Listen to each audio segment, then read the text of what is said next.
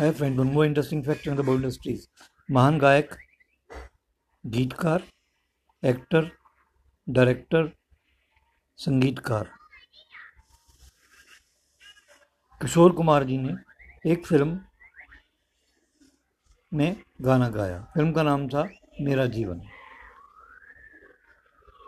उस फ़िल्म का वो टाइटल सॉन्ग था। सॉन्ग ऐसे था मेरा जीवन कुछ काम ना आया। जैसे सूखे पेड़ की छाया।